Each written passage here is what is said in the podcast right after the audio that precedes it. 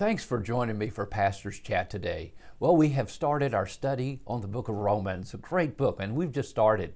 And we're going to find out how this book transforms lives. It's been transforming lives ever since the Apostle Paul wrote it to the saints there at Rome on his third missionary journey while he was at uh, the city of Corinth for three months.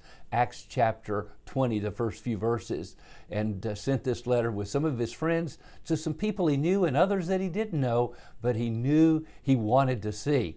Now, it's an amazing story because this book has touched the lives of so many. One of my favorite stories in Christian history is the story of John Wesley. John Wesley became a very dedicated man at a young age and even went to America with Oglethorpe to the colony of Georgia to be a missionary.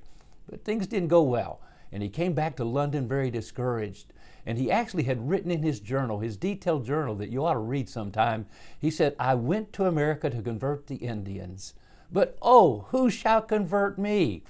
While in London, he went to Aldersgate Chapel, and there he heard someone reading from the preface to the commentary by Martin Luther on the book of Romans.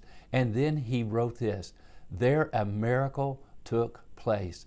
About a quarter before nine, he wrote in his journal, I felt my heart strangely warmed. I felt I did trust in Christ, Christ alone for salvation, and an assurance was given to me that He had taken away my sins, even mine, and saved me from the law of sin and, de- sin and death.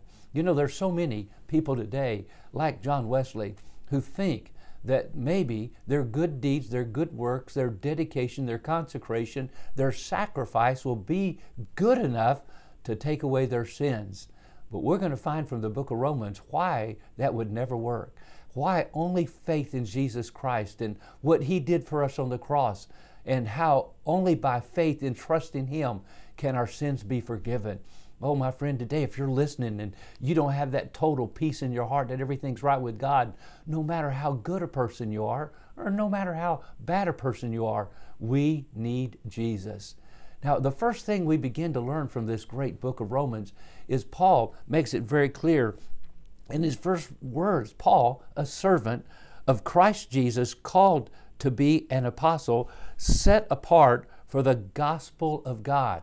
So Paul makes it clear. He was first a servant, he was a bond slave, he was totally, absolutely in the hands of God to do whatever God wanted him to do. And he knew what that was. He was called to be a sent one, an apostle, a missionary, a sent one, to tell people who had never heard about Jesus how Jesus could change and transform their lives and give them what they were really looking for. He was called.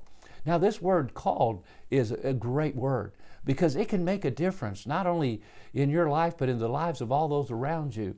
Now, we all have a calling.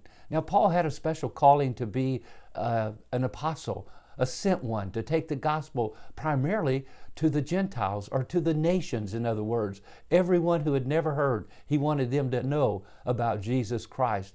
Those folks, not only in Rome and Greece and Asia, but also he even desired in this book to go to Spain. We ought to be concerned about everyone everywhere especially those who've never heard of Jesus and His love and His grace and His mercy. And then Paul also pointed out that not only was he called to be an apostle, he was writing this letter to those who were called to belong to Jesus Christ. Did you know you have been called to belong to Jesus Christ? All are called, but few choose to trust Him. Today, God's calling you. He's speaking to you. He's calling you to look to the cross, to look to Him alone for salvation. That's what Christmas really is all about. Jesus came, God robed in human flesh, for the purpose of living a perfect life, fulfilling the law of God, and then going to an old rugged cross and dying in my place, your place for our sins. He was called, you are called to Jesus Christ, but you're also called to be a saint. And that is mean that means that you're set apart by God to live for Him. And what a difference it will make if we realize the callings of God upon our life. Yes, we're called to belong to Jesus. We're called to serve Jesus.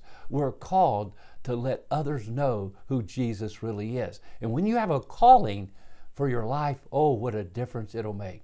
God bless you and have a wonderful day.